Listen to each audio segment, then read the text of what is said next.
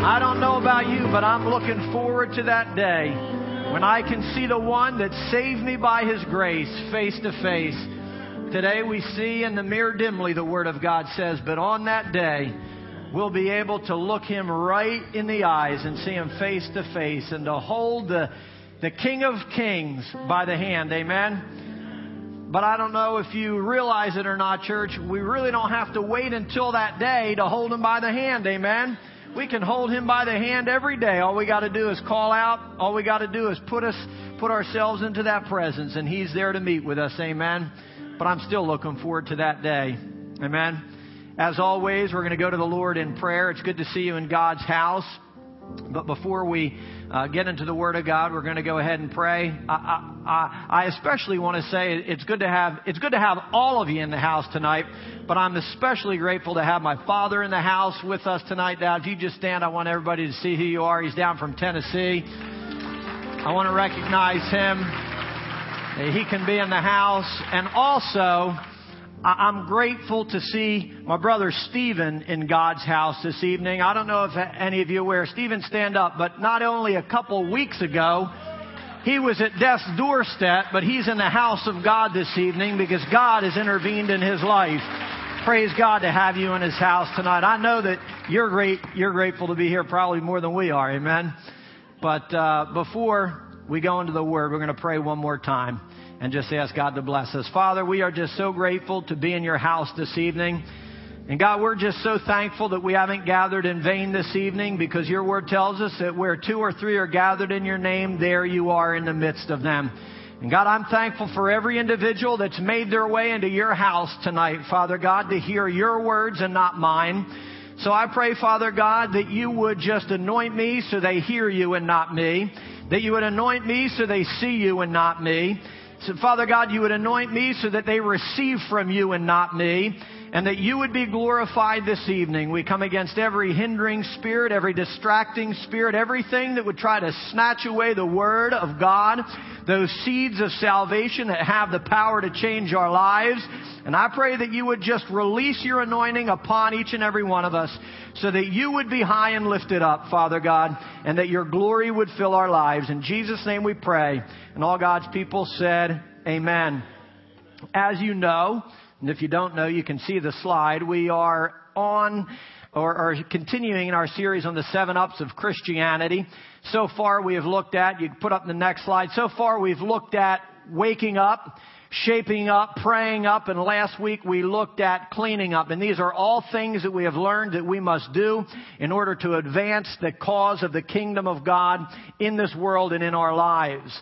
We've been called, the last one that we looked at, and you know I like to recap at least the, the previous week so we can lead right into where we're going, but we've, we've learned that we've been called to clean up because the table of the Lord church is reserved for the righteous. We learned last week that the table of the Lord, the banqueting table of the Lord is reserved for a bride that is without spot, without wrinkle, and the Word of God says without any other blemish. And what I want you to remember, and I didn't get to touch on it a lot last week, was that Paul said, I sanctify myself daily. And what Paul was meaning to the point that he was trying to get across to us is that when we give our lives to Christ, even after we have been washed in the blood of the Lamb, even after our sins have been washed away, we must sanctify and keep ourselves clean and pure every single day. Paul said, every single day, I've got to set myself apart for God's holy use. Every day, I've got to set myself apart for the, the purpose God has for my life. You see, we all might have a, a plan for our life and a purpose for our life, but God has a purpose and a plan for our lives. Paul understood that and he said, because of that, I sanctify myself. I set myself apart each and every day for God's holy use. Every day, Paul kept himself clean, and so should we. Every day, Paul separated himself from the contaminating influences of the world that he was in, and every day we have to do the same. Listen, the, the same devil that's trying to contaminate us today was trying to contaminate the people back then. It's the same devil, it's the same world, it's the same junk that, that surrounds us, that tried to surround him, and he was encouraging us to each and every day in the same way, keep ourselves clean, keep ourselves pure, keep ourselves in right standing with God. because we have to understand that the devil's sole goal is to dirty us. His sole goal, his solitary goal, well, his number one goal is to destroy you. But his sole goal is to dirty us. He wants to dirty up our speech. He wants to dirty up our minds. He wants to dirty up our marriages. He wants to dirty up our lives, dirty up our faith, dirty up everything about us. That's his sole goal is to, to cover us with the impurities of the world so that we no longer look like Christ. So that we are no longer a reflection of the kingdom of God. So, and, and I don't want to get ahead of myself because we're going to look at that because cleaning up and dressing up they kind of run in the same exact line. But we can't do one without the other, so we're going to look at both of those. He wants to just dirty us up, but we have been called to clean up. And I pray that we do that. I also want to remind you before I move on and touch on the next one that we cannot clean ourselves, church. We cannot purify ourselves. We cannot sanctify ourselves. We cannot make ourselves righteous. We cannot make ourselves holy. It is only done through the power of Jesus Christ. It is only done through the power of the cross, the power of uh, crucifixion, the power of the resurrection, through the power of the blood of Jesus Christ, through His holy word and through His Holy Spirit. And if we don't have those things in our life, listen, we'll never be holy. If we don't have those things, we'll never be godly. We will never be able to stand before the Lord blameless with great joy because we've not been washed properly. So what we've got to learn is to let God clean us. Amen to let the Word of God be that purifying living water that cleanses us. What we have to understand is the Word of God tells us that we are sanctified through the washing of the Word. I know I rushed through it last week, but that's what I'm going to start with this week. We are sanctified. We are set apart, the Bible says, through the washing of the Word. The living Word, which is Jesus Christ, and the written Word, which is the Word of God. You know that Jesus was the Word made flesh.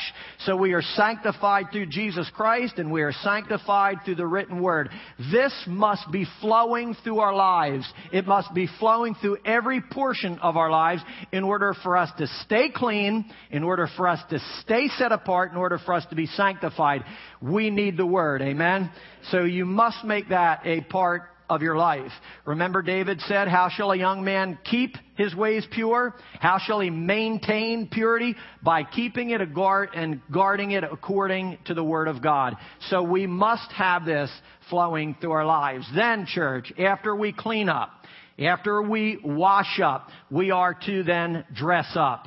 We, after we have been washed in the blood, after we have been, as Paul says, baptized into Christ's death, then we are to put on the clothes of Jesus Christ. We're to put on the new man. We are to put on the likeness of Jesus. We're to put on the likeness of heaven. We're to put on the mind of Christ and, and we're going to learn all the things that we're supposed to put on and the, the things that we're supposed to put off. But after we've been washed in the blood, church, we're to, we're to not live or look like we once did we are to now live and look like Jesus lives and how Jesus looks. Amen. I'm not just talking about physically. We've got to remember that we were created in whose image?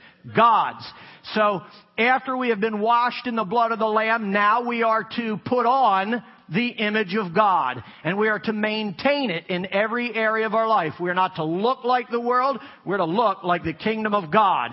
And this is why we need to dress up so that we are a proper reflection of the kingdom to which we belong. Amen? We don't belong to this world. We belong to the kingdom of God and we are to be a right representation of that. And if we've got on the worldly garment, if we've got on the garments of this world, we do not have any likeness to the kingdom of God.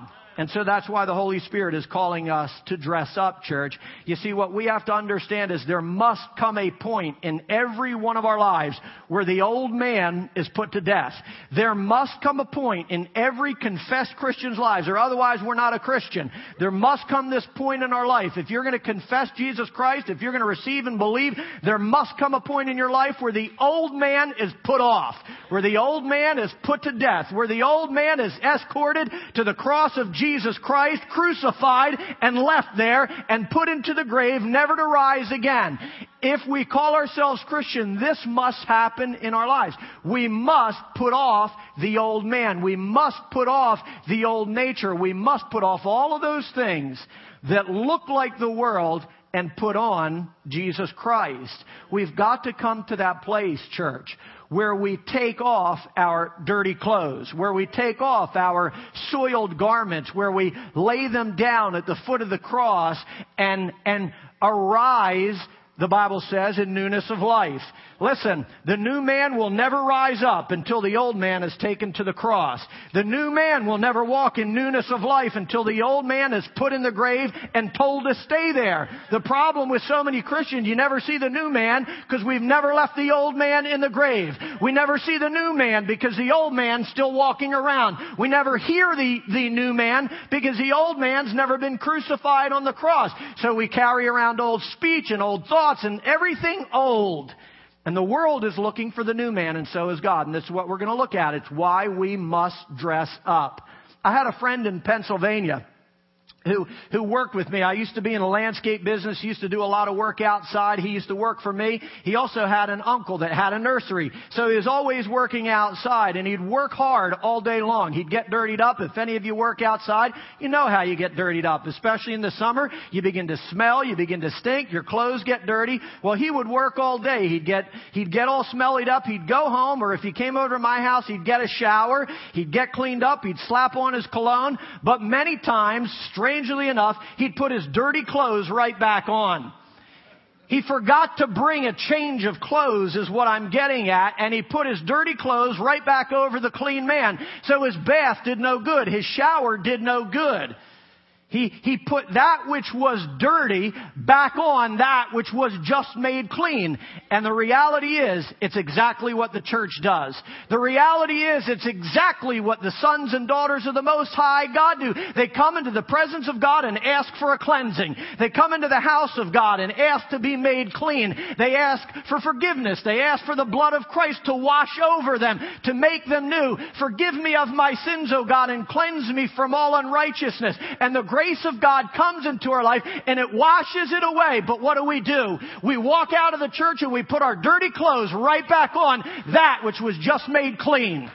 We put on the filthy, smelly clothes that should have been left in the grave, that should have been thrown in the hamper, that should have been burned in the fire, and we put them right back on and we dirty up that which was just made clean by the grace of God. That is how we trample on the grace of God. By putting dirty clothes right back on that which the grace of God just touched and washed away. Yet we do it all the time in the house of God. We're just like my friend and I don't say it to make fun of him, but we, we need to come expect, we need to come with a change of clothes when we come into the house. If you understand what I'm saying, when you and I come into the house of God, we need to be ready to change our clothes. You might come in dirty, but you gotta be ready to come with a change of clothes and put on something clean so that when you walk out, your shower had an impact on you. We ask God to rain down on us. We ask God to do His thing. And He's waiting for us to do ours. Uh, we, we've got to stop, church, putting dirty clothes on that which was just made clean. One of the biggest reasons, church, why so many believers never walk in newness of life, it's like I said, is because we never leave the old man behind. We drag him into church. We pull him into the presence of God. He kicks and screams and fidgets and widgets and wiggles and does all this during the service. The Holy Spirit is trying to crucify the flesh. The Holy Spirit is trying to put the old man in the grave. And for some reason, after the cleansing, we say, okay, come on buddy, let's go. We go right back to the grave where God has just put your sin, where God has just put the old man, and we grab him by the hand and we walk right back out into the world and we let that old man drape himself right back on that which the grace of God just made clean. We are making cheap the grace of God when we do that. And the way that we honor the grace of God, the way that we honor the sacrifice, the way that we make sacred the grace and the sacrifice of Jesus Christ, listen, is by leaving the old man in the grave. The reason so many people struggle is that one simple truth. The, the, the main reason so many Christians struggle overcoming, struggle succeeding, struggle finding victory in their life is because they have yet to leave the old man behind. They have yet to put him where he belongs. And that's under the tombstone of God's grace and mercy. Yet we go digging up graves and we, we ask them to just come along with us. We need to move past that, church. Listen. Romans 13, 11 to 14 says, and do this. If you remember four weeks ago, we read this very verse when we were talking about waking up. And it says, do this knowing the time that now it is high time to awake out of your sleep. Remember, that's the first thing we've got to do. We've got to wake up from our slumber. We've got to wake up from our sleep. We've got to realize what time it is. It goes on and it says, for now our salvation is nearer than we first believed. I hope you remember that now our salvation is nearer than it was four weeks ago when I first read this sermon. My brother Dennis tapped me on the shoulder and said, to, right before I came up, he said, tonight Jesus could come come back. So preach. Tonight could be the night. It's closer tonight than it was four weeks ago. We have to remember that each and every day. When we wake up, I'm one day closer. I'm one breath closer. I'm one blink closer to the coming of the Lord because He will come in a blink, in the twinkling of an eye. That's how fast He will come. Every time you and I blink our eyes, we're that much closer to the coming of the Lord. Every time you blink, you and I might not make the next blink because that's how quick he could come. And it's exactly why God said, wake up, pray up, clean up, shape up, dress up. Because in a moment, in the twinkling of an eye, God is going to come looking for His bride. And we must be ready. We must be clean and purified and we must be dressed in the character of Christ. This these are, again, remember, these are God's words, not my words. Every time I preach, I try to bring you God's words. Amen? The truth is, listen, it goes on and it says, for now our salvation is nearer than we first believed. The night is far spent. The day is at hand. Therefore let us take off. Let us cast off the works of darkness or deeds of darkness and let us put on the armor of light. Look at the difference. God's always talking in great contrast, darkness and light, day and night. Let us put off the deeds of darkness, the deeds of night, and let us put on the armor of light. Let us walk properly as in the day Here's what you and I need to understand. There is a proper way to walk as a Christian and an improper way to walk. I'm not talking about a physical walk, even though there is a physical way that you and I should carry ourselves as Christians. There's a physical way that we should dress. There's a physical way we should talk. There's a physical way that we should think. We should be a physical reflection of the kingdom and character of God. But he's saying that we must walk properly. Understand there is a proper way for us to walk as Christians. There's a proper way for us to carry ourselves as Christians as in the day it says. Let us walk properly as in the day. When we're walking out there in the world and we're walking in darkness, we cannot be a reflection of the kingdom of God. The way you and I need to walk out there is as a shining light. The way you and I need to walk out there is as clean, pure vessels that can have an impact on a dark, unclean world. The way we must walk out there is like salt to the saltless, to those that, that have yet to experience the grace of God in their lives. But if we're walking in darkness, meaning darkness is in us, we cannot shine the light of Jesus Christ. There comes a point in every one of our lives, church, where we gotta trim the wick of our spirit. You know what I'm talking about. If any of you know how to use lamp candles or those oil lamps, if that wick is dirty, it burns, it doesn't burn bright. It burns smoke. But everyone that's got those, they, they learn they gotta trim that wick and they gotta keep it pure and they gotta keep it clean so it'll shine bright and shine right. We got a lot of Christians in the house of God that got to get their wicks trimmed. They need a wick trimming so that they can burn for Jesus Christ. And what I'm saying tonight, God, it's got to start with me. Trim my wick tonight, God. Trim my wick so that I might burn bright for Jesus Christ. That I might be a, a bright and shining light for the kingdom of God and those that are lost. But even with my light shining bright, even with me being washed, there is a garment that I must wear. It doesn't do me. It's not good enough to just clean up. You and I must dress up. There is a spiritual attire that we must wear, and it's what we're going to look at. The truth is, it's time for God's people to walk properly. It's time for God's people to dress up church and put on Jesus Christ. It's like I said, it's not enough to just keep putting off. Listen, in my young teenage life, before I really sold out to God, before I had what I call an encounter with God, not just an experience with God, I had an encounter with God week after week after week. My Christianity was nothing more than putting off every single week. I'd put it off this week. I'd, I'd come back Sunday, I'd put it off again. I'd come back Wednesday and I'd put it off again. I'd come back Sunday and I'd keep putting off my habits and I'd keep putting off this sin and I'd keep putting it off, but I was never putting on Christ. So I would come week after week just struggling, putting off this and putting off that and putting off that until finally I had an encounter with God where I was able to put on Jesus Christ and my whole life changed. And it'll change with you. You, you, you that have gone through that, you know exactly what I'm talking about. If you haven't, listen, I'm telling you, you need to encounter God so that you can put on God and stop struggling with just having to put off. Listen, if all we do, it's not enough to just put off the dirty clothes because even when we put them off, listen to me, we are still naked. If all we do our entire Christian life is put off, we're still considered naked. Listen, understand, we would still be uncovered. We would still be exposed. We would still be unacceptable to God because no one can stand before the Lord blameless, listen, without wearing the clothes of Jesus Christ.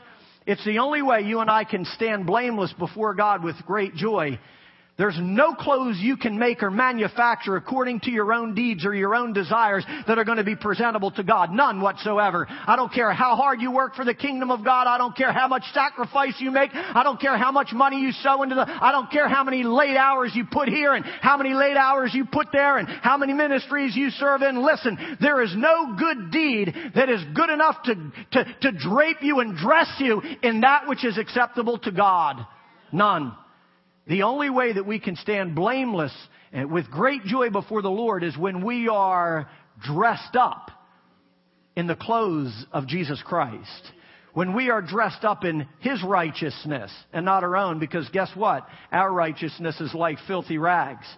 Because the Bible says there are none that are righteous, no, not one, that all of us have sinned and fallen short of the glory of God. So there's nothing we can do other than put on Jesus Christ. We must put on His Word. We must put on His Spirit. We must put on His character. We must put on everything about Jesus Christ so that we become a reflection of Him. So when I'm talking about dressing up, I'm talking about dressing up in the character of Jesus Christ.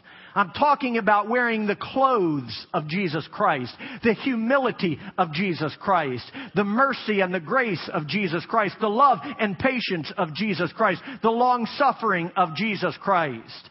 Talking about all of those things. Those are the things that you and, you and I, excuse me, must learn to put on. He's called us to put on clean clothes. Some of you, you know, I've heard, I've heard it called the robes of righteousness. I've heard them called the garments of glory. I've heard them called the garments of godliness. And, you know, I'm calling them tonight the clothes of Christ, but it doesn't matter what you call them. The fact is, it's time to dress up in whatever you want to call them. It's time to dress up in the garments of glory. It's time to dress up in the garments of godliness. It's time to dress up in the robes of righteousness that have been made available to you and me. Listen, you and I, all of us. The, the proper garments have been made available to us through Jesus Christ, through His sacrifice, through His blood, through His work, from the Father.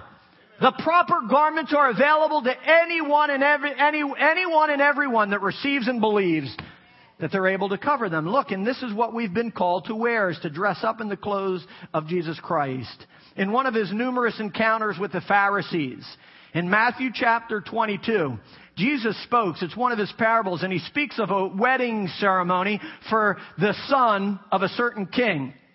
It was a ceremony in which many of the rich and well-to-dos, many of the hierarchy were invited to come to this banquet, invited to come to this wedding ceremony, but all of them that were originally invited, they refused. All of them had other things to do. All of them had other priorities. All of them had other things that were, seemed to be more important, so they refused or declined the invitation to come to this great banquet. Consequently, because they refused, the king said, look, I'm not going to let it all go to waste. I want you to, he called all of his servants and he said, I want you to go out into the highways and the byways like we're supposed to go. And he said, I want you to compel them to come in. I want you to invite the down and, the down and lowly, the, the, the, the, the lost and dirty. I want you to invite them to come to this banquet. It's the last kind of invitation that these people ever thought that they would receive. It would be like you going up to Atlanta and finding a guy sleeping in a box under a bridge and inviting him to dine with the President of the United States. Never in, in any of his wildest thoughts would he have thought to have been there, but every single down and outer accepted the invitation and they showed up at this banquet. They showed up at this ceremony. However, listen, somehow an uninvited guest gained entry to the feast and he was recognized immediately as one who should not be present. You read it yourself, you'll find out. Immediately the king recognized one individual in, in the midst of hundreds, maybe thousands one individual that didn't belong. One individual that shouldn't have been there. One individual that shouldn't be present. One individual, like I said, who, who moved the rope that was reserved for the righteous and tried to sit in a seat that was not for him to sit in. Remember, we talked about that. But how was it that the king recognized him among all the other guests? How was it that, that, that what was it that caused this man to stand out from all of the others that were at this ceremony? How did the king know that this one man didn't belong? It was simply by what he was wearing. It was simply by what he had on his back. You read it, you'll find out. You see, this is what you need to understand. It was customary in Jesus' times for the guests at high ranking weddings to be issued special wedding garments for them to wear. And they were as a, they came as a gift from the father of the groom.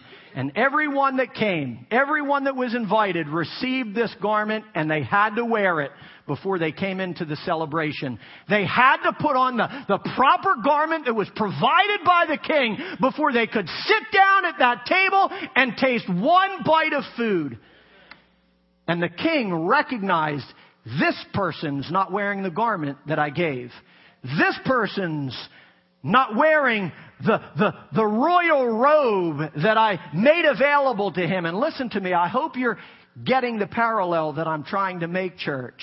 What you and I have to understand, the interesting aspect of this parable is the fact that the only distinguishing feature between those who were allowed to be there and the one who wasn't allowed to be there was simply the garment that he was wearing. It's the only thing that set him apart from everyone else was the clothes that he had on his back, the attire that he was wearing. Listen, in the same way, we too have been given a special wedding garment by the King of Kings and the Lord of Lords. You and I have received received a wedding garment uh, that allows us to sit at this banqueting table, to taste of the Lord and see that He is good, to sup and dine with Him. We have been given a, a special wedding garment that entitles us to come sit in His presence. But far too often, we fail to put it on. Far too often, we do not wear that very thing which has been made available to us. I don't know why we don't. Maybe it's too difficult. Maybe we don't feel we deserve it. Maybe there's some that, like this one man, just felt like he could cheat his way in. You know, there are processes we have to take before we can receive even the garment. And what God is saying is that there, there are going to be people that are going to try to cheat their way into God's presence, cheat their way into the kingdom, shortcut their way to that seat beside the Father. And if, if they try any other route except through the, the blood of Jesus Christ, guess what? They'll be cast out. They will not find a seat. They might think, boy, they got it made. They might think, oh, I'm going to cheat my way into God's glory, but there will come a day when God looks at them and says, Depart from me because I never knew you. You tried to cheat your way into my glory. You tried to cheat your way into my presence. You were never willing to put on that garment that I gave you, and that is the garment of grace provided through the blood of Jesus Christ. That's the garment that I'm talking about. It's that garment which has been made available through the blood of Jesus Christ. Listen, we've been given everything we need pertaining to life and righteousness, and all we've got to do is put it on. All we have to do is put it on. And so often we struggle with putting on the very things that God's already made available to us. There is no excuse for us to, to, to, to not walk in the light. There's no excuse if we call ourselves a Christian, if we have a relationship with God. There's no excuse for us to not walk in the light, to not walk in the day, to not be a representation, a reflection of the kingdom of God. No excuse. Why? Because I just said, we've been given everything we need to be who God's called us to be. Sons and daughters of the Most High God, salt and light to a lost and dying world, holy and righteous. Everything we need, He's given to us.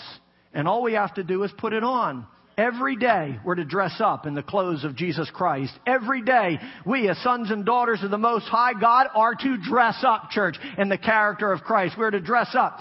I'm not going to give you references. You, can find them, but we're to dress up. These are just a few of what we're to dress up in according to Scripture.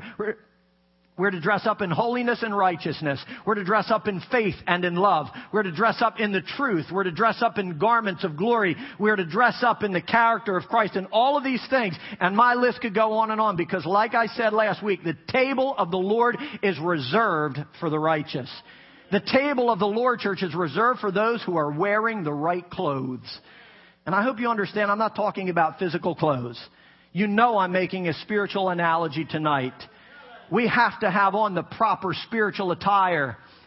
If we expect to dine with the King of Kings and the Lord of Lords, if we expect to be part of the, the real family of God, now, I, I, I, I know, and I said it last week. Yes, there are times we will come into the presence of God dirty. There's times that we must come into the presence of God unclean in order to find forgiveness in order to find restoration, in order to find mercy and grace, and to have our sins washed away on a daily, regular basis.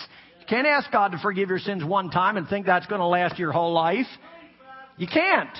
You need to be washed afresh every day, and we've already looked at that. But one of the greatest problems, listen, that's facing the church today is the fact that God's people aren't changing their clothes.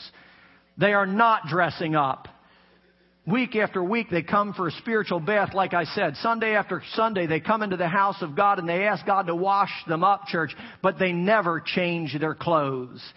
And they fail to present themselves to God in proper attire like this, like this individual failed to present himself before the king. I'm not going to take a lot of time, but in Ruth chapter 3, there's the story of Ruth. She had lost her husband in, in Moab and she had returned to the city of the Lord, and she was in the process of presenting herself to a rich and wealthy, well-to-do man by the name of Boaz. And Ruth's mother-in-law told her that before you go, Ruth, and lay at his feet, and there's a whole process, you read it, you see the process, study it. She told her, there's three things you've got to do, Ruth. You're going to go take a bath and purify yourself, just like we talked about last week, cleaning up. You gotta clean up. You gotta wash up. You gotta purify yourself. And once you're clean, once all of that dirt and filth is washed away, like we talked about last week, now it's time to start putting on. And I, I, I remember there is a process. Don't try putting on the clothes, don't try putting the clothes of Christ onto the old man. They won't fit. Okay? So my point is, she told her, wash up, bathe up, clean up. Then she told her to put on sweet perfume.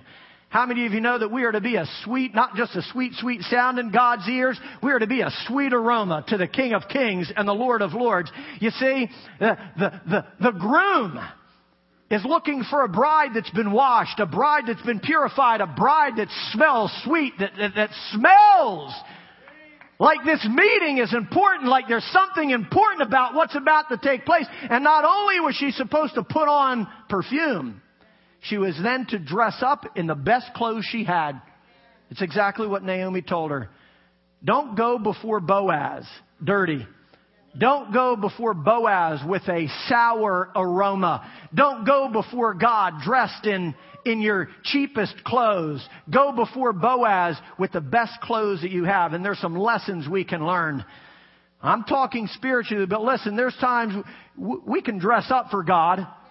I'm telling you, we can dress up for God. God deserves our best. I'm not telling everybody you got to go put on a three-piece suit and go, go, you know, go into debt to, you know, to get some designer clothing. But I'm telling you that we should take time to present ourselves properly to the King of Kings and Lord of Lords. Not roll out of bed one minute before church starts and, and be all disheveled and unprepared to present ourselves to the King of Kings and the Lord of Lords. The one we want to marry. The one we want to be married to and come into an intimate relationship relationship with.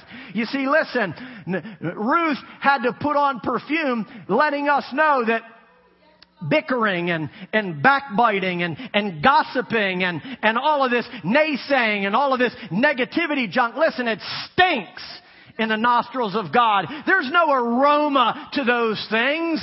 There's no aroma. There's no sweet uh, smell, it, it, becomes a stench. And this is a, a biblical lesson that we must learn before we present ourselves to the King, to the Boaz, our spiritual Boaz that we want to be united with, or Jesus who is our groom.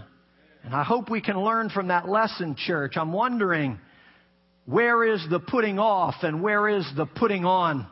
I'm wondering where is the dressing up in a proper attire in today's church anymore? Where is the putting on the newness of life? How can you put on, listen to me, and I hope you're understanding this. There is a doctrine out in that world that excludes the need for repentance.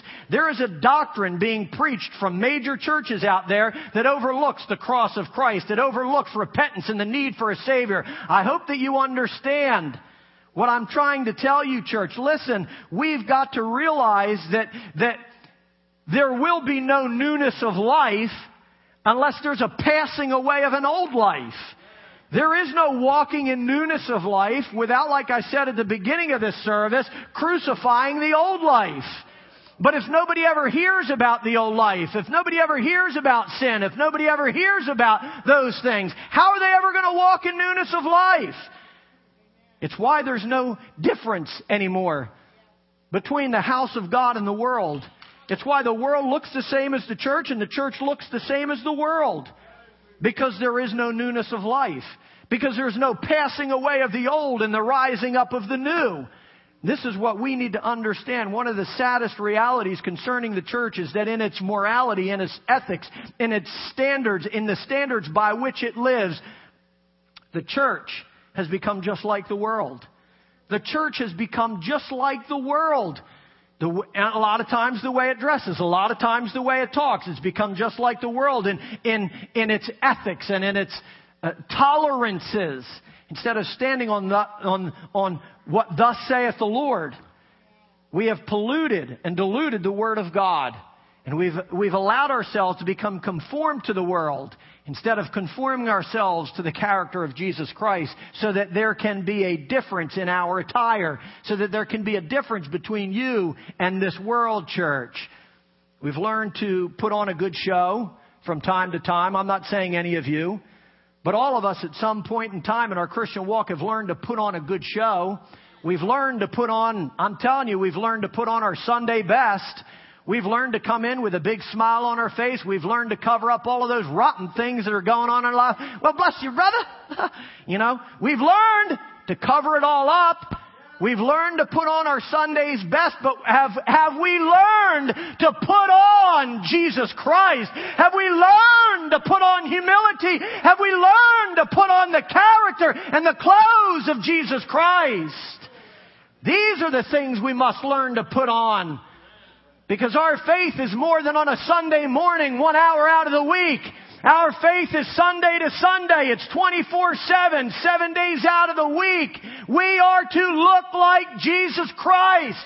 We're to talk like Jesus Christ and walk like Jesus Christ and think like Jesus Christ and do business like Jesus Christ and treat our wives like Jesus Christ and our husbands like Jesus Christ and our children like Jesus Christ. We're to love the Father above everything else like Jesus Christ loved the Father. We must put on Jesus Christ. We must dress up in the garments of glory. This is what we are being called to do, church, because it is, listen, it is the only thing that sets us apart. The only thing. The money in your bank, has nothing to do with your effectiveness in the kingdom or how little money you have in the bank. Has nothing to do with your effectiveness in the kingdom, whether you're black, whether you're white, whether you're young, whether you're old, whether you're a male or a female, has nothing to do with your effectiveness in the kingdom of God. It has everything to do with what we wear. Amen. And we are to wear Jesus Christ. And if we're not, if we're not, God, dress me up. God, forgive me. God, take away this old man. God, crucify my flesh so that I can rise up in newness of life. It's time for us to dress up. It's time for us to put on the proper attire, church. Ephesians 4:22 and 24. I know I'm not going to finish, but I'll touch what I can. I know I've got a few more minutes, but it says, Jesus is talking to the Ephesian church about living as children of light in a world filled with darkness. And he says, you were taught. In other words, he was speaking to the people and says, you have been taught. You have been instructed. You have been disciplined with regard to your former life to put off your old self your old self, which is being corrupted on a day-to-day basis by its deceitful lusts. He goes on and says, you were taught, you were instructed, you were discipled, that you are to be made, that you are to be made new in the attitude of your minds. Listen, we gotta dress up our minds, church. We gotta dress up our minds in the likeness of God too. We gotta dress up our minds in the Word, and it says, and to put on the new self, which was created in the likeness of God it, it cannot be more clear what we are to take off and what we are to put on. And if, if what you and I put on does not look like Christ, we got on the wrong clothes. It's that simple. Paul was saying you must put on the new man which is in the likeness of God which is in the image of the Father, which is in the image of the one that created us. And if we're wearing anything that does not reflect heaven, we gotta take it off. If we're, if we're wearing anything that does not recognize us uh, as a lover of God, we need to take it off. We need to remove it, church. And we need to put on the things that God has called us to put on. Instead of taking off the old man, instead of taking off the old nature, instead of putting off the old way of living, we so often simply try to cover him up. We so often simply try to put clean clothes on the old man, and there's no difference between putting clean clothes on a dirty man or putting dirty clothes on a clean man. It doesn't work. My friend put dirty clothes on a clean man. But so often we do the exact opposite and we try to put clean clothes on the old man. No clothes of Jesus. Listen, the clothes of Jesus Christ will not fit the old man. They won't fit. You'll never get them on. They will not fit. God will not allow the garment of grace to be wrapped around the old man. His blood will. But his holy righteous garments, they won't fit. They were not made for the old man. They were made for the new man. They were made for the man that rises up in newness of life. And so often we try putting the new man or the new clothes on the old man. It doesn't work. It doesn't work. We've got to go to the grave. Like I said, go to the cross, go to the grave. Let the old man die. When the new man rises up, listen to me. God has a new garment to put on us. It is a, it is a robe of righteousness. It is the garments of glory that have been made available for the new creation that God has made out of us. If you want to wear the clothes, and so often, listen, so often we feel uncomfortable in those clothes because there's a part of the old man still in there. And listen, when the old man's gone, boy, I'm telling you, it fits just fine. The character of Christ fits just fine. The, listen, when the old man has passed away, the new man knows how to wear praise. He don't have a problem lifting a hand or dancing or moving around because the new man was made to worship and the new man was made to praise. And listen to me, when the old man passes away, you got no problem getting down on a knee and calling out to God because the new man was created to pray and to call out to God. The new man comes to prayer meetings. The old man stays home. The, the, the new man. You understand what I'm saying? The old man is uncomfortable with the, the garments of God. But the new man wears them proudly, wears them rightly, wears them justly and deservedly. And when you got those robes on, there's no seat in God's kingdom you can't sit at. There's none. You'll have the key to every single room to His kingdom. And you can sit at whatever table you choose to sit at. As long as you are wearing the right attire. Right attire. It's the only way that we're going to experience what God has for us, church. Go ahead and put on the music because I'm going to try to find a close here. Colossians 3:10 says, "But now as God's children." And he is making it very clear to the listener that he is speaking to a new creation. Now, as God's children, he's speaking to you tonight and he's speaking to me tonight as a new creation. He's speaking to us as children of the Most High God. Listen, we're children because we've been born again. Unless you've been born again, understand there is no new man in you. It's the old man. Uh, the new man has to at some point be born again. You understand what I'm saying? The old man is the one that used to be. The new man is the one that has come out of of our salvation, has come out of the grace of God. And so what you and I need to understand is he's speaking to us as God's children, as the new man, and he says, you are to put off all of these things. And he lists anger and wrath and malice and blasphemy and filthy communication out of your mouth and the like. And he says, these things aren't to be any part of your life. Every time they try to raise up, put them off so that you can walk in newness of life. Every time these things come and try to drape themselves around you, remember that you are a new creation. What was it that Paul said? He said, if any man be in Christ, he is a new creation. He says, old things have passed away. Behold, and notice, notice how he says behold. Behold means look. It means look. It means look. There's a difference. Behold, all things are new. And I'm, I'm wondering tonight, church, where's the new man at South Metro Ministries? I wonder where, where's the new man in this section, in this section, in this section, in this section. I'd ask myself in there, God, revive the new man. When I was in there praying, God, revived the new man. Strip away, take, take away the old man, take away the old nature, take away the old thoughts, take away the old words, take away the old thinking, take away the old reasoning, take away the old man. God, crucify him tonight so I can rise up and preach in newness of life. So that I can be a vessel of honor. So that I can be profitable to the master, fit and ready for every good work. I preach that every time that I get up here. That's my goal. And I know it's your goal as well. And the only way that will be accomplished, church, is if we are willing to stand before God and take off the old man and dress up in the new. Amen? Here's what I want to say before I pray. What we have to learn is to put off the former master of the house.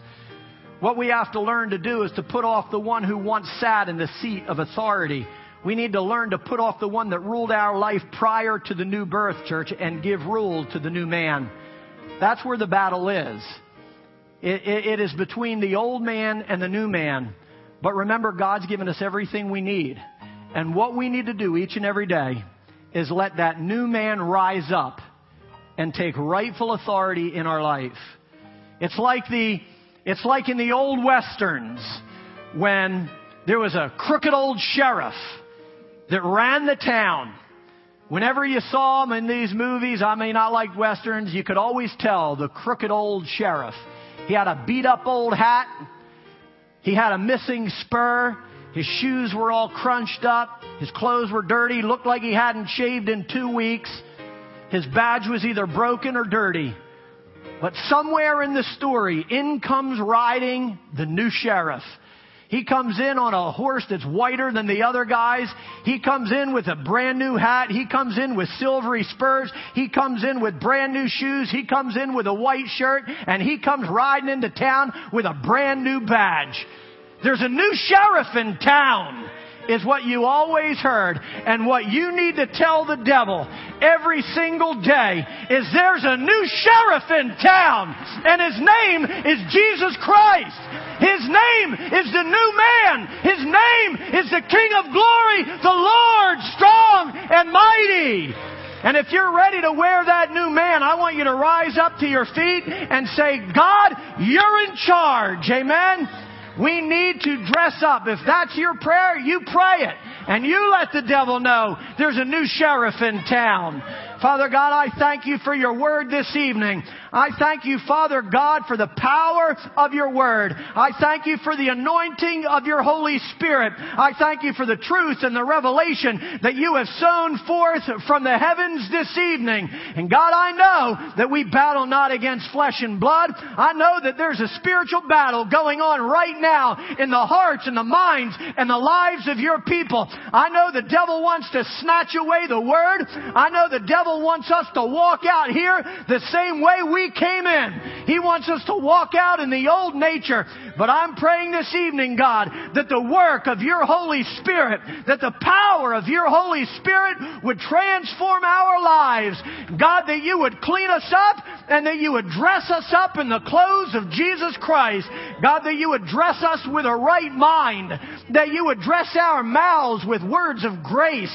God, that you would dress our eyes with the glory and the righteousness of God so that they would not look upon unclean things. I pray, God, that you would dress us in the full armor of God so that when the devil comes against us, we can win the battle. I pray, God, that you would just wash us afresh and anew. Tonight, Father God, we crucify the old man. Tonight, we crucify the flesh. Tonight, Father God, we take that old nature and we nail him on the cross and we tell the devil that there is a new ruler in town and that is the Holy Spirit and the Lord God Almighty. I thank you that you've given us everything we need pertaining to life and righteousness. And God, that when we walk out this place, we can walk out new. We can walk out clean. We can walk out righteous. We can walk out godly and holy and just as if we never sinned. If there's anyone here tonight, God, that doesn't know you, if there's anyone that doesn't have a right relationship with you, if they've never been washed, oh God, in the blood of the Lamb, I pray that they would take these moments to allow your grace to dress them. I pray that they would allow, Father God, words of repentance to come forth from their lips so that the mercy of God could rescue them from their sin. I pray, God, that you would just help us to be draped in light. So, Father God, we can answer the high call of Jesus upon our lives. Help us to be a reflection of the kingdom. Help us to not be conformed to this world or like it in any way, but let us be transformed, O God, by the renewing of our mind and by the changing of our garments, that we can be at South Metro Ministries everything that you have called us to be. In Jesus' name. And all God's people said, Amen. Can we just bless the Lord tonight for His Word, for His power? Amen. Amen. I just want to encourage you to walk out in a new set of clothes tonight. Amen. And be a reflection of the Lord. God bless you.